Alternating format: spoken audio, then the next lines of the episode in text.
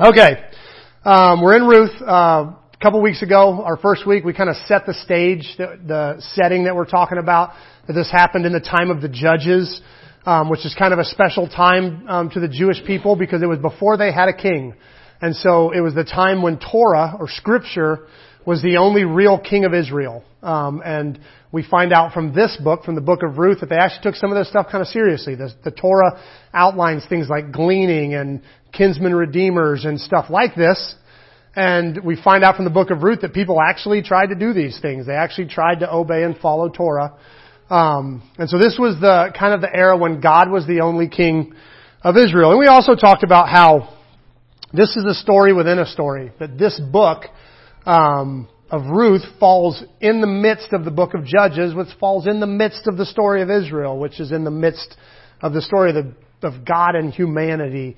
And that um, our God is interested in the big stories. He's interested in the worldwide stories and the, the condition of the world and the people who are way far away and struggling.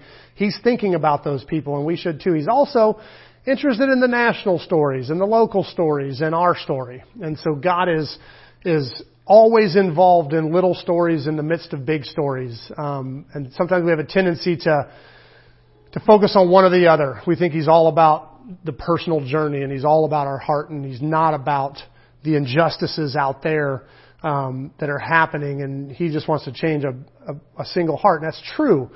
Um, he does want to change a single heart, but he also wants us to work out there as a as a church to make the world better. And he's always telling both stories, the big stories and the little stories. Then week two, we talked about entropy, how everything falls apart. Left alone, everything eventually just gets worse and worse and worse. Um, and it happens to Naomi in the story. The story starts um, with a famine, and then from there, people just keep dying and things just keep getting worse. Her husband dies, her two sons die. She pushes her daughter-in-laws away, and it's a story of collapse, really. Um, and we talked about the uh, the reason things fall apart, and that's because of sin. Um, just that sin is in the world. We talked about the four primary broken relationships in the book of Genesis, um, and how they all show up here in Ruth. The, the broken relationship with the creation, where God said, "Cursed be the ground for your sake." There's this broken relationship with the ground, and uh, and that shows up in this famine. Um, Ruth, they have to move because the ground won't give them food. And so they, they move. And then the broken relationship with God where Adam hides himself from God and he, he doesn't want God to see him. And that shows up, um, here in, uh, in every word Naomi says. She, you can tell she just positive God hates her. That she, I think she says it six or eight times that, you know, God has turned his hand against me. God has, has, uh, uh, forsaken me. I went out full and I came back empty because the Lord has set his hand against me. Like he, she's positive that there's, that God doesn't love her anymore. Um, then there's a broken relationship with the other where Adam blames Eve for, for the, once sin shows up, he blames Eve for the sin. He's like, no, she did it. Separates himself from her and puts her over there and him over here. And how Ruth does that, or Naomi does that. I mean, she, she makes it sound like she's trying to help people, but what she's doing is saying, I should be alone. She pushes her two daughter-in-laws away rather than then conquer the problem together and turn to them and say, we are in a fix and I need your help. She pushes them away and says, I'm, I should be alone. I, I shouldn't have help. And we talked about how, um, finally the broken relationship with ourself. When Adam and Eve sinned, they looked down and, and saw something they no longer liked. They were ashamed. They wanted to cover up and, and present this false self um, put the fig leaves on and say, you know, I, I no longer like what I see. I'm no longer comfortable in my own skin. And that happened with Naomi. She tried to rename herself. She was no longer comfortable with who she was and wanted a new name, basically a fig leaf name. So, and then we talked about how the end of the book. We skipped to the end of the book and talked about how in the end of the book, Naomi um, uh, has an heir, and she's she is this image of her laying back with this baby um, and knowing that things are good. Boaz is caring for them. They're back. They got their family land back, and and then it gives the genealogy of Boaz um, from this baby, and it goes all the way to David, and eventually all the way to Christ. And all of this comes from this broken story. We talked about how God is in the business of redeeming things. He takes broken things, dead things, and brings them to life. That's just what He does. And so that's what He does in this story. Um, he redeems. It's a redemptive story. And then last week we switched things up a little bit. We got into kind of the timing of, of Ruth's commitment to Naomi. She has this big grand commitment, you know, where you go, I will go, your God will be my God, and your people my people. You know, and she makes this big commitment. We talked about the interesting timing of that.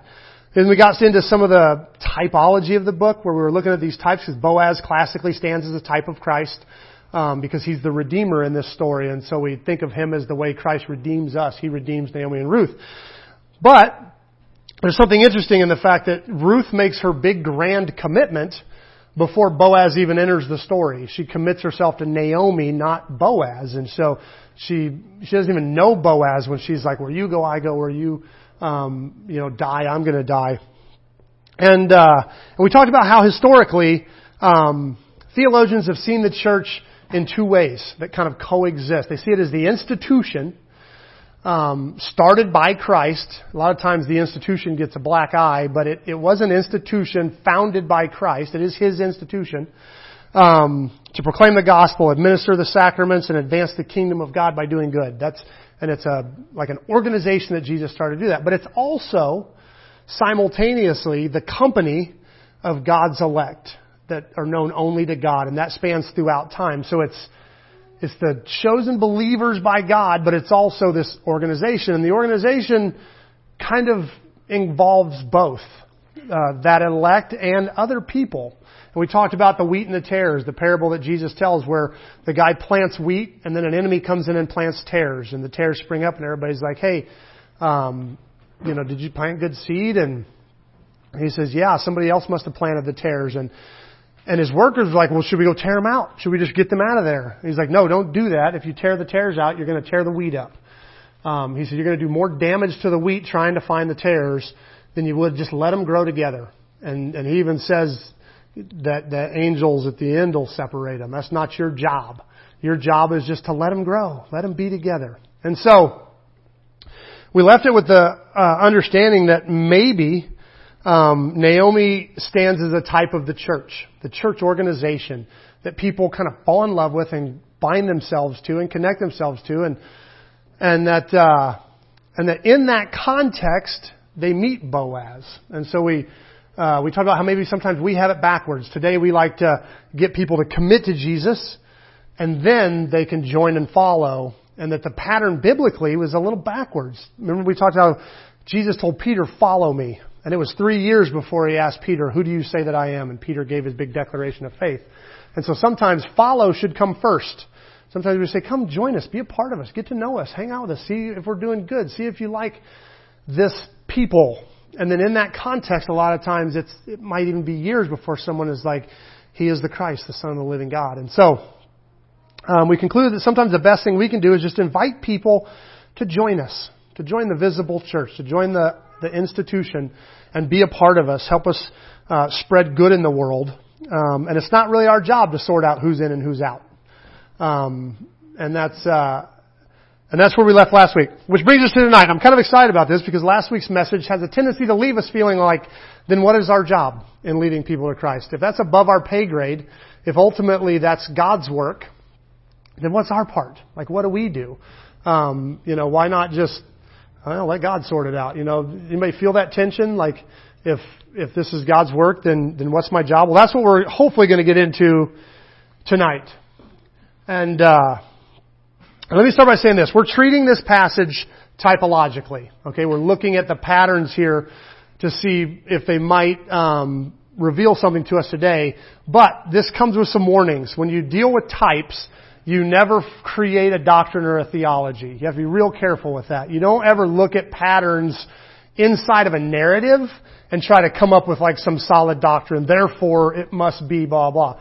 The best we can do is take some more definitive texts, some more definitive um, theologies and, and doctrines and dogmas, and maybe see how that pattern has been revealed in other stories as well. So we got to be real careful. So I'm not suggesting um, a theology here, or even an ecclesiology. I'm not even suggesting this is absolutely the way we do church. I'm just maybe trying to spark our imagination a little bit to think about church a little differently. So, so give me a little leash as we uh, um, as we dig here. Okay, so we're not trying to create new doctrines. So let's break down the timing of this passage because I think the timing is important.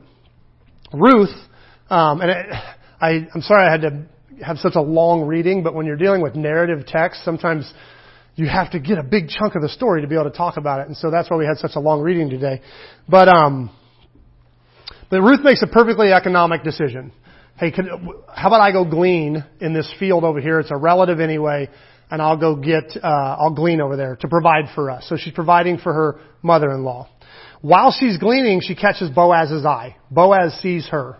He sees her working, sees her gleaning, and his interest is sparked. And so he, before she even knows he exists, he starts to do things for her. He goes to his men and say, "Hey, let her glean with with our people, and you, know, and take care of her, and and don't send her away." He starts to kind of uh, straighten her path before she even knows he exists, and then he initiates contact. He goes up to Ruth and says, "You know, um, who, you know, what's your name, blah, blah. And she, she's like, how do you even know who I am? And he's like, well, I've heard of you and what you've done for your mother-in-law. And so he goes up to her and initiates contact, um, and starts to take care of her. And then she goes back and tells Naomi what's going on in her life. Um, and remember, Naomi kind of stands, as we're dealing with this, as a type of the church. She goes back to talk about everything that this Boaz is doing in her world. Um, and at this point, Naomi, Naomi sort of takes over, and it's kind of neat what she does here. Um, and she advises Ruth on how to pursue Boaz. So Naomi basically, as Ruth comes to her and says, um, "Oh, it's this guy, and he gave me permission to glean, and he even threw off some barley for him, blah blah." Um, Naomi basically goes, "Okay, here's what you do. Here's how you ultimately." kind of close this deal. And I think the order of events here is significant um, because Boaz sets his eye on Ruth first, but Naomi does have a part. So let's read this again. I'm just going to read the last part. Then Naomi, her mother-in-law, said to her, My daughter, should I not seek rest for you, that it may be well with you? Is not Boaz our relative, with whom young woman, uh, with whose young women you were? See, he is winnowing barley tonight in the threshing floor. Wash therefore and anoint yourself Put on your cloak, go down to the threshing floor, but do not make yourself known to the men until he has finished eating and drinking, the man, until he has finished eating and drinking. But when he lies down, observe the place where he lies. Then go and uncover his feet and lie down, and he will tell you what to do.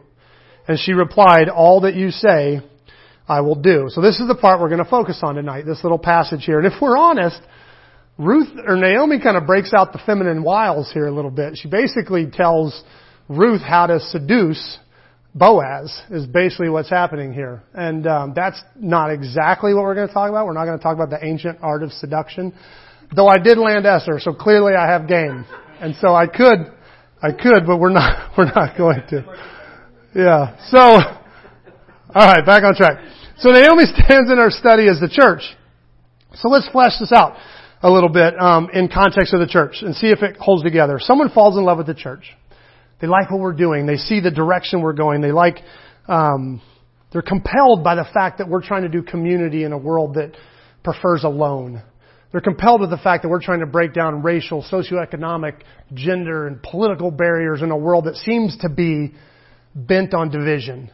They like the fact that we want to give in a world that seems bent on taking.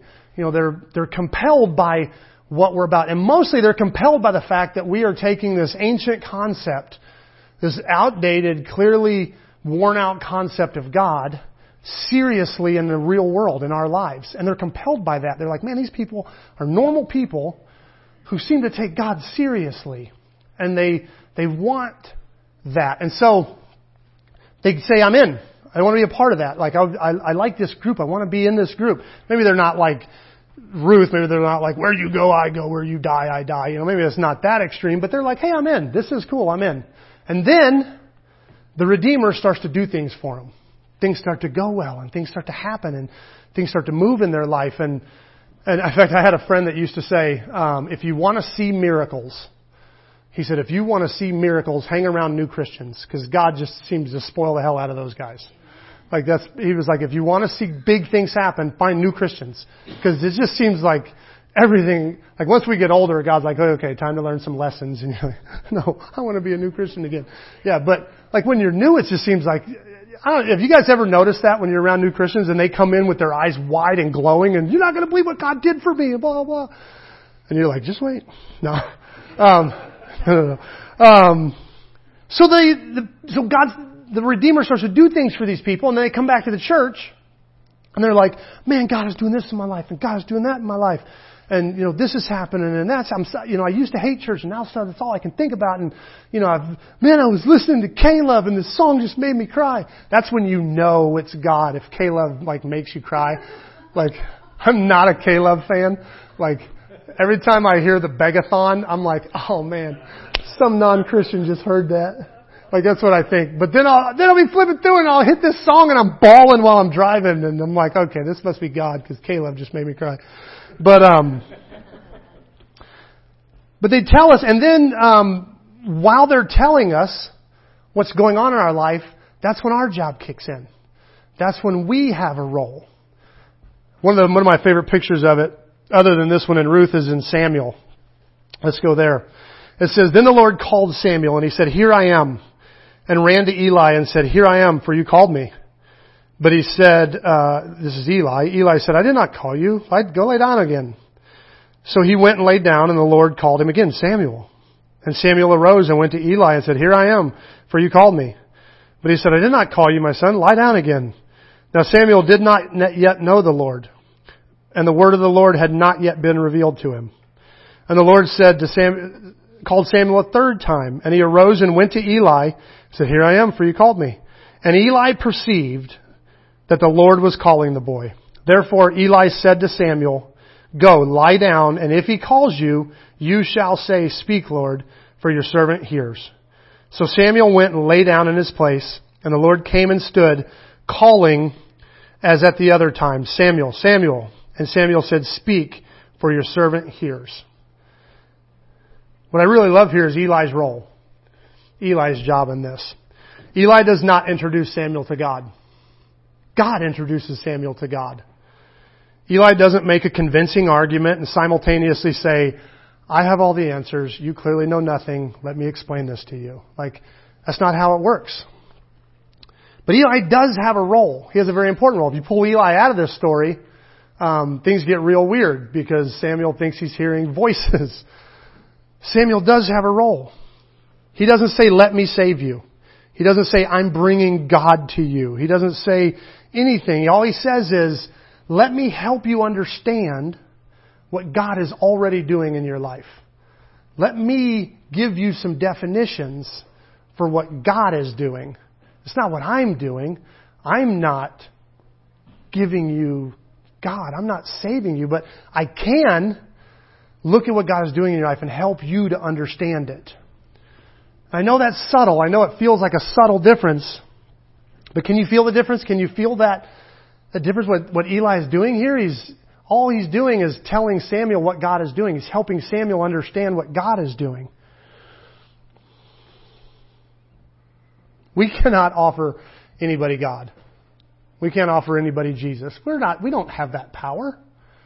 We're not big enough for that. What we can do is help them see the areas where the God who loves them desperately is already at work in their life. We can help them see those things when they're like, man, there's, uh, we can go, that's God. You're, now you say, speak, Lord, I, I'm listening. Like, we can help them understand what their next step is. And that's important for us to understand that because I, I think, especially in Western Christianity, we get this kind of superhero complex, like we're out to save the world, you know. No, God's out to save the world. And we're humbled that He lets us have a part. And when we see Him working, when we see Him doing things, we can step in and go, that's, that's God. I want you to know that's God working in your life. That's God doing these things for you. I feel that um, what Naomi does in tonight's passage um, is she sees what's happening in Ruth, and she helps point it out. Um, and I think this is the job of the visible church, the institution. This is what we do. This institution founded by Christ to advance the kingdom of God on earth. The church helps people like you and me, or anyone who wanders in, see where God is already at work in their life. Tonight we're going to look at one of the main ways we do this, which is liturgy. It's called liturgy. And we're going to break this down a little bit. So, uh, this passage, these are all excerpts from 1 Corinthians 14, where they're talking about worship in the church, specifically the, the gift of tongues, which had gotten kind of confused. And so Paul's kind of speaking into this um, confusion and these debates um, and says a few things. He says, I thank God that I speak in tongues more than all of you. Nevertheless, in church, I'd rather speak five words with my mind in order to instruct, instruct others than 10,000 words in a tongue. What then, brothers? Would you come together? Each one has a hymn and a lesson and a revelation and a tongue or an interpretation. Let all things be done for the building up. But in all things should be done decently and in order. This is what we call liturgy. Paul's conclusion is we need liturgy. That line, decently and in order, is basically a good definition for liturgy. It's that we do things, we don't just come in and, and just kind of go chaotic about it. We have an order to things. Doesn't matter if it's a contemporary liturgy or a classic um, uh, liturgy. Um, really, it's all the same. It's all liturgy. Uh, rightly ordered worship is what we kind of use as our definition for liturgy here. Rightly ordered worship. And liturgy um, can be confused with rigidity, that um, you're, you know, you're stuck in doing it this one way kind of thing. But I think that's kind of inaccurate because what liturgy really is is rhythm. It's rhythm. And the world is built this way. Like we all do this. We have morning alarms, brush teeth, meal times, rush hour, work weeks, sports seasons, school years. All these things are liturgies. They're the rhythms by which our life works. They're the things that we, that we use to mark time and roll through. And, and this creates a, uh, kind of a rhythm.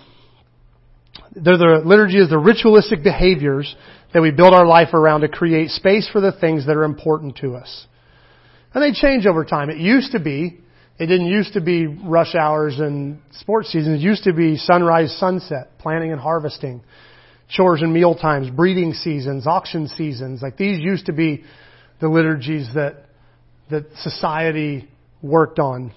Other societies had raiding seasons. There's some societies that weren't uh, farmers. They would every year they had a raiding season. It was like football season. You just you knew as soon as the frost clears, we're going to go out and we're going to conquer a couple nations, steal all their stuff, bring it back, and that's how we get our stuff. Is we have a a raiding a wartime season. In fact, Israel was one of these. There's a the beginning of the story with David and Bathsheba. It says at the time when kings go to war, David chose to stay home. That's what got him in trouble. So it was it was war season, like like football season, I guess. You just you know August or September 1st, you know, first weekend of September, we do our first attack, you know, plan it out from there, I guess.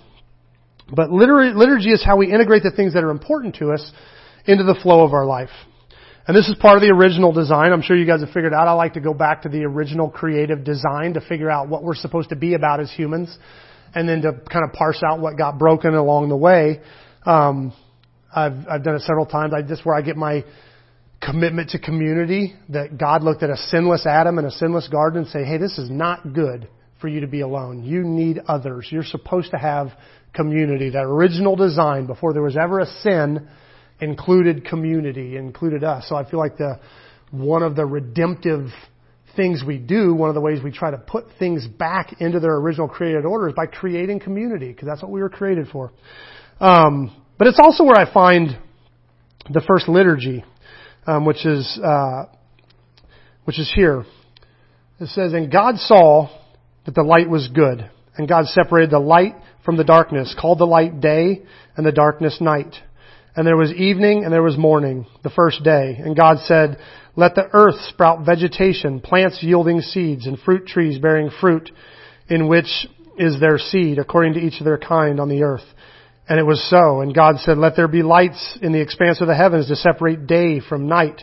And let the signs be for seasons and days and years.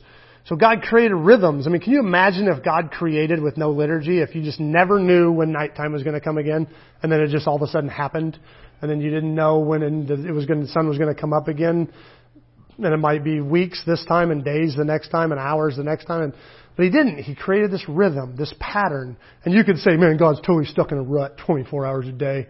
Like, that God, he's just totally dry. He's not spontaneous. You know, no, it's rhythmic. He created these rhythms.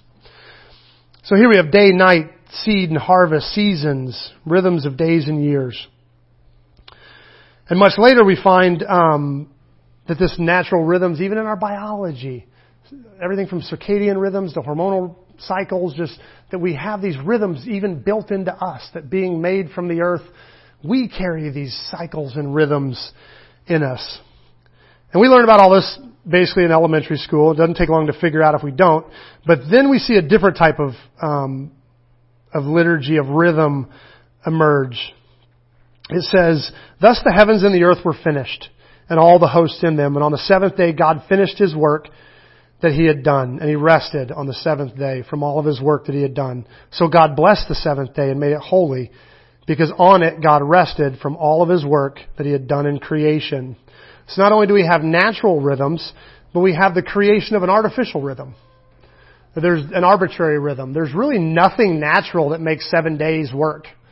I mean, we all know leap year, you know, it doesn't even fit. Like mathematically, seven days doesn't even makes sense. You know, some months have 30, some have 31, then you got February, and then you got leap year. That gets weird. And so it's just like God picked an arbitrary time and said, and He just created this arbitrary rhythm that from then on marks the earth, that we take a day off, that we, that we rest. And God chose a day of rest. I doubt He was worn out. I mean, that's just me. I'm reading in there, but I doubt He was like, I gotta sit down for a minute. Like I think he just chose a liturgy. He chose a rhythm that everything would move by from then on. And we're created in the likeness of God. And this is this rhythm, this pattern, this cycle, this liturgy, if you will, has been a part of the Jewish faith system with Sabbaths and festivals and jubilees. And it immediately became part of the Christian faith system. The Lord's Day they talk about, which was Sunday. Sabbath was Saturday, and the Christians immediately met the next day on the Lord's Day, and they created this, this liturgy of, of weekly worship. Church calendars quickly sprung up, sprung up. All these rhythms and patterns and cycles immediately became part of the church. In the very um, uh, early church, we see Paul automatically saying we need, when we come together, rightly ordered worship. We need some patterns. We need some cycles and some rhythms that we can move to. We need, um, you know, we need something to mark our mark our times. And, and what's interesting is these have held um, the classic liturgy, which we use kind of an adaptation of um, has held through denominational changes, the big church schisms between East and West, the Reformation, like this this uh, kind of liturgy that that uh, is in the church has has been solid for a really really long time. And as much as the church has changed, and as many times as it's split and changed, you still see this basic pattern of liturgy that's made it through. This basic form of worship is held. Um, and we, you know, today in the modern era, we do have this tendency to move toward the novel, um, toward the, you know, the more spontaneous. You know, that something about liturgy has become rote and dry, and and we don't like it. You know, because we want to be surprised, I guess, when we come to worship. What's he going to do today? You know, and um, but uh, but even those churches are still liturgical. I mean, if you go to a non-denominational church that um, that doesn't follow a classic liturgy, they still quickly fall into a pattern. We do five songs, they start fast, then they get slow, then the pastor prays, and then he preaches, and then afterwards we have an altar call. And you know, it's still, they still pretty quickly fall into a liturgy, a pattern, a way of doing things, which is good. And I'm not saying that one's better than the other. I'm just saying we are a rhythmic people. We can't escape that, and we need that. We need to embrace um, that liturgy. So anyway, at, at Open Table, we um, We've chosen to take some contemporary elements that we all love and kind of force them into a classic liturgy. Um, so we get kind of a taste of both. Um, and we're going to break down a little bit um, why we do that. Uh, we're kind of right at our one year anniversary. Um, I think next weekend is our official one year anniversary. Um, and so, and we're not going to be here. We're all going to be watching the Super Bowl. That's awesome. That just dawned on me for the first time.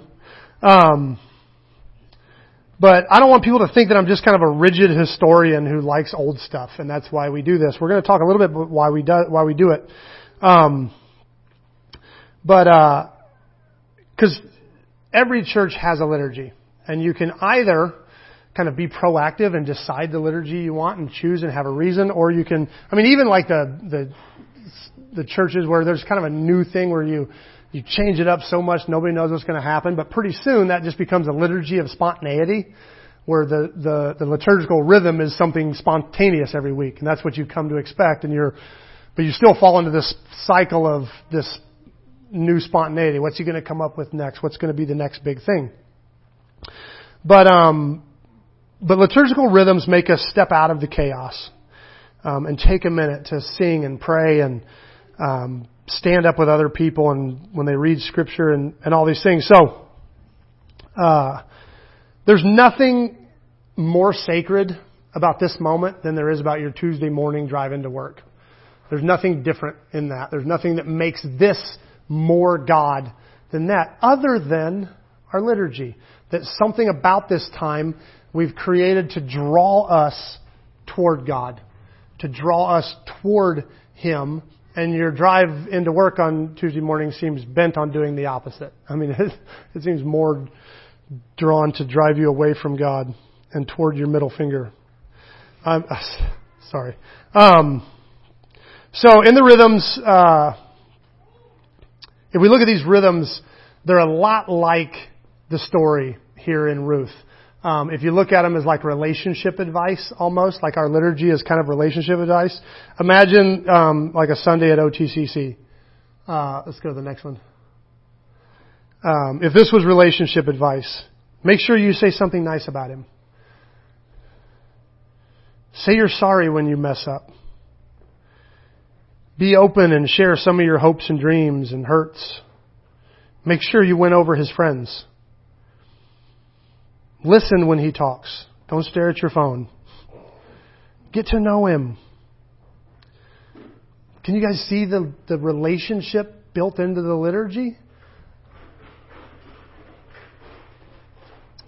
So just as Naomi's uh, uh, advice had like form to it, so does ours. And we begin to learn the rudiments of relationship in the liturgy. Um, what time is it? Does anybody know? 6:20. Have I been talking for a long time? Okay. I'm going to keep preaching. Tell me when to stop if I go too far. Feels like I got a lot left. um, our liturgy is the way of telling people if they want to follow Jesus, if they feel Jesus working in their lives, the best way is worship, confession, prayer, blessing children, honoring a scripture reading, learning about Him. We're giving them the, we're, we're telling them how to approach this Redeemer that has suddenly stepped into their life. We're telling them how to seduce Boaz. You do it by confessing and you do it by worship and you do it by honoring the scripture and praying for people, blessing children. This is how we draw the attention of Boaz. So, um, I thought it'd be fun to discuss a little bit of the rationale behind why we do some of the things we do at OTCC at our one year anniversary. Um, some of you were here and we talked about these a year ago. Some weren't, so it'd be kind of neat to refresh them a little bit. And this isn't an exhaustive list, um, but it does give an idea of why we do some of what we do. Um, I believe liturgy is supposed to be the focus. Um, we kind of live in a celebrity culture and a lot of times, um, church starts to look like a rock and roll concert, and we have kind of a rock star worship leader and a, uh, you know, kind of a central figure in the pastor who everything kind of revolves around, and it's it's kind of all about um, him. And I think liturgical services give us it allows the service to become the center of attention. We get other people doing things and and and really it's the rhythm that starts to take on the central focus. Um, the liturgy itself is the feature we're looking at, not a celebrity. Next, um, I think it ties us to the past. I think we are part of a people, and the the classic liturgy, as much as we can hang on to some of those elements, have been around almost 2,000 years. They've been part of our uh, part of our our way of doing things in the church. There's been some element of the church that uses has used liturgical elements for all, since almost the beginning. uh, in our house, you know, we have certain rules and ways of doing things. They're not like rigid. They're just the way they've always been done. We don't let the kids get down from the table until everybody's done eating. It's just something we've always done. So when the kids finish eating, they have to sit there bored while their dad talks to somebody. And their dad talks a lot. So a lot of times the kids are banging their head on the, the table before they can finally get up. And usually has to go, babe, you gotta let the kids go. oh, am I still talking? Um, but they, uh, but what's funny is, is now our younger ones just do it. I don't remember ever making a rule for them. It's just become the way we do it. And now my oldest son has kids of his own, and when they come over, um, I've noticed they stay at the table until uh, we're done eating. And I asked my son about it. He's like, "Oh yeah, we do that at home." Like, and he's like, "We don't let them get down until we're all get down until we're all done." It's just a and he did that because that's the way he was brought up. It's just part of our family now. It's just become part of our family. And the church is that way. We have certain elements that are only here because they've always been here. And that's okay. Because it's part of what it means to be a family is you have some quirky little family things that keep getting passed down. And it's good to have those. It's what gives us identity. A liturgy gives us a, connect, a connection to millions and millions and millions of Christians that have gone before us. Can you imagine how many Christians have prayed the prayer of contrition? Most merciful God, have mercy on me. I've sinned in thought and word and deed. Like have, that we're like linking ourselves up with millions of Christians who have used those words to ask for forgiveness. It's kind of beautiful. Next, um, I believe liturgy offers true hospitality, and this one's kind of interesting. And this is this is one I'm big on. Um, I think, I think the church is supposed to be welcoming and hospitable. We're supposed to uh, invite people in. It's what we do. And unfortunately, I think in contemporary churches, we've kind of lost track of what that means. And I like this word picture. If I were to go to France, why I would go to France, I have no idea. But let's say I went to France. And I get there, and, you know, when I get there, I'm hoping they're going to be welcoming and hospitable. That they're going to be open to me, and that they're going to um, invite me in. But what would be wrong is if I go to France and they're like, oh, part of our hospitality is, you know, we're just going to serve you greasy burgers and get you the New York Times. We're going to talk about the Royals. We're going to um, try to get rid of our accent and just act American while you're here as an act of hospitality. That doesn't make any sense because I went to France to see France. Like I want you to show me French things. I want you to show me your country. Yes, welcome me and invite me but don't like don't turn it American because that's not why I'm here. I'm here to see France. I'm here to see what you have to offer. I think a lot of times in the church, we've we've basically taken the concept of hospitality and we've said we're going to make this so easy for you. We're going to make this look like a trip to Starbucks. Like we're going to make this look like everything that's already comfortable to you. We're going to make this look like America while you're in France and we're going to hold on to the essentials. I'm not saying that people compromise the essentials. I'm just saying we've, we wash out everything that's ancient about us, everything that's kind of identifies us throughout time as Christians to make it comfortable. And I, and I feel like part of true hospitality is to say, come, see, we love you, we're anxious to see you, we're going to be friendly to you, we're going to invite you in, but we also want to show you what it's like to be in the people of God and to be part of a people that have been here for a very, very long time. True hospitality, I think, is to invite people into our home, not turn our home into their home so that um, they can, you know, feel completely at ease, but to invite them in to see what it's like to be part of the people of God. So I think, uh, um, and this is another reason I love having communion, you know, because we're drawing people into the old story over and over again. That we're saying um, we're, we're a people who gather around um, a sacrifice, a blood sacrifice on our behalf, like this old ancient thing that doesn't even really fit our culture anymore. But um, this group of ordinary people who are going to go out tomorrow and do completely ordinary things and and be in the world and, and try to do good and advance the kingdom and bless people, we gather around this ancient table together um, every single week. Um, I just accidentally closed my thing. Next, and I swear I'm almost done. Um, I think it shapes us more than we shape it. Uh, and I think that's what's good. I think we have a tendency with services to try to make creativity the central feature. So we're constantly trying to come up with something new rather than letting the, the, the service change us. We're constantly changing it. Um, there's a quote I'm going to throw up here real quick. It says, uh, sure, sometimes it's great when in prayer we can express to God exactly what we feel. But better still, when in the act of praying, our feelings change. Liturgy is not in the end open to our emotional whims. It repoints the person praying, taking himself somewhere else, or taking him somewhere else.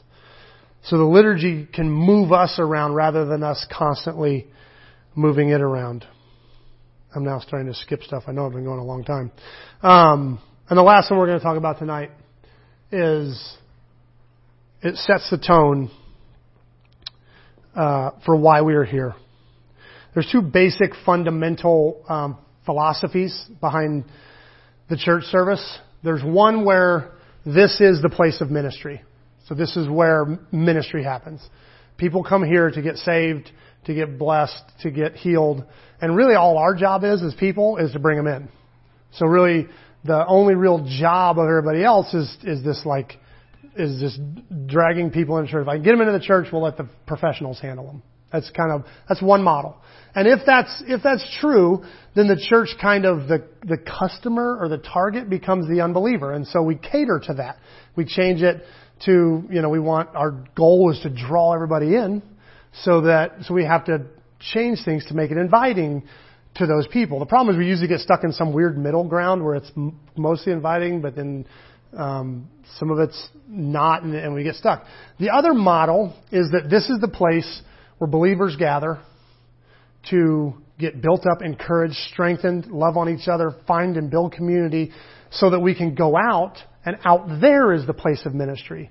So one model in here is the place of ministry. The other one out there is the place of ministry, where everybody gets sent out to their jobs and their families and their friends to bless people and love on people and, and help people and spread the good news and that, that Jesus is alive. And so that second model is about gathering in here, being breathed into God's sacred presence so that we can encourage each other, build each other up. And then you guys go do the ministry. And that's the, that's the, the second. And I'm not here to make an argument as to which one is better, which one's better. I just, we adhere to the second. Our goal is not necessarily to drag a ton of unbelievers in here um, so that we can save them. Like we invite people to become part of us, to join us, to to be part of a movement and a body and a, and a community. But our goal is to strengthen them up, to send them out to do ministry. Like the ministry doesn't happen in here. This is where we encourage each other.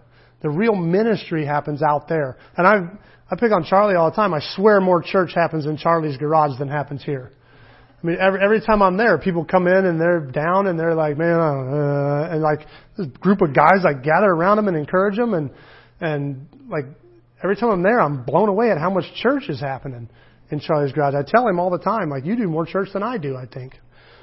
And that's the way it's supposed to be. That's where ministry happens. One of my favorite quotes about this is from Eugene Peterson, and I think I'm just going to throw this out there and then quit because I have no idea where the end is. Um, I got into this thing and I just couldn't quit writing. Okay. The task of liturgy is to order the life of the holy community following the text of Holy Scripture. It consists of two movements. First is getting us into the sanctuary, the place of adoration and attention, listening and receiving and believing before God. Uh, there is a lot involved. All the parts of our lives ordered to all aspects of the revelation of God in Jesus. Then it goes out of the sanctuary into the world, into places of obeying and loving ordering our lives as living sacrifices in the world for the glory of God. There is a lot involved. All the parts of our lives out on the street participating in the work of salvation. And this, this does come with challenges because there's no metric. This is one of the problems is when the ministry happens in here, the metric is easy. We have head counts, we have hand raises, and there's always someone in the back keeping score, right? The metric's simple when all the ministry happens there. There's no metric for when the ministry happens out there. There's no way to count that. So we're left wondering, how do we know when we're successful? And this is the beauty of the liturgy. If you're, if you're purpose for being here is to worship and to pray and to hear Scripture and to lay your hands on kids and bless them and to study the Word together, then that's our metric. At the end of a Sunday, if we've done those things, it was a success. We're not counting heads and we're not keeping track. Did we do the liturgy? How do we respond to this? There it is! Found the end. First, I would hope that you would own the liturgy. That you would fight it becoming rote. That when I say peace be with you, you would wish me peace and also with you and mean it. That when you would pray the prayer of contrition, you would take a minute and say, God, I know I blew some things this week. And you would pray those words and just let them, let those old words that people have prayed for a long time wash over you. That you would just let them kind of cleanse you, absolve you, if you will.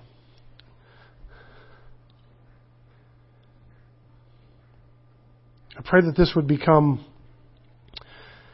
fresh every week. Because anything can become rote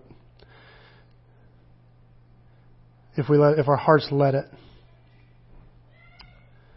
Second, as we sing this last song, um, would you think of the week ahead of you? The things you have planned. You can even like stand in line and plan them out. Think about what am I doing Monday? What am I doing Tuesday? Just think of your week, and that you might. Um,